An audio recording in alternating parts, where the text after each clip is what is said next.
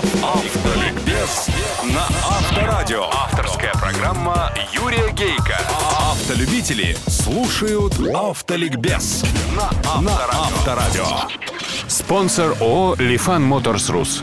Здравствуйте, дорогие братья-водители, собратья-пешеходы и пассажиры, а также честные профессиональные инспекторы ГИБДД. Мировая автопанорама. Только цифры. Если автомобильную промышленность принято считать локомотивом всей экономики, то имеет смысл окинуть ее взглядом, куда наш мир движется и движется ли вообще, а может пробуксовывает. В минувшем году на земном шаре было продано 93 миллиона автомобилей. А это почти на 5% больше, чем в предыдущем.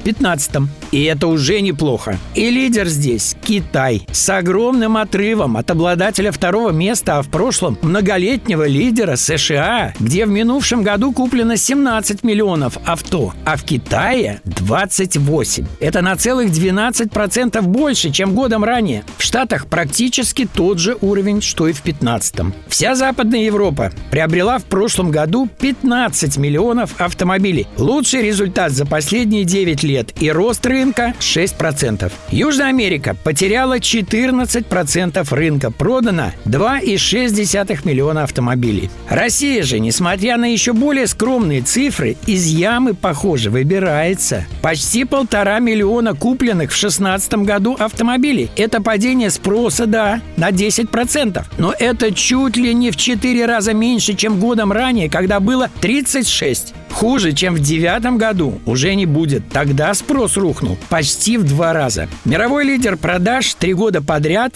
Toyota Corolla. Модель отметила свой 50-летний юбилей. За полвека их было выпущено аж 43 миллиона. На втором месте американский пикап Ford F-серии.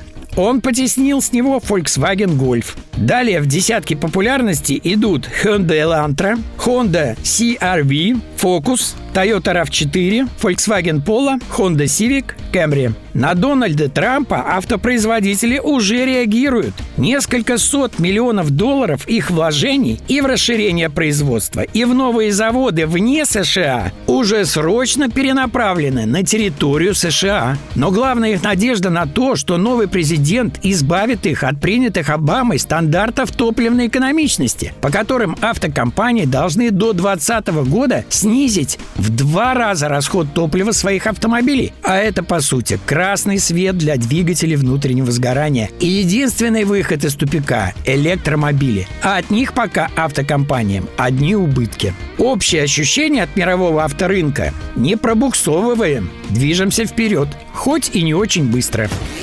Удачи всем на дорогах страны и жизни и запаса тормозного пути. Пришло твое время. Время выбирать. Твой новый Лифан уже ждет тебя. И не один, а с подарками. Успей воспользоваться одним из самых выгодных предложений. При покупке любой модели автомобиля Лифан 2016 года выпуска тебе предоставляется один из трех подарков на выбор. Трейд-ин с выгодой до 50 тысяч рублей, зимние шины или дополнительное оборудование. Акция действует по 28 февраля 2017 года.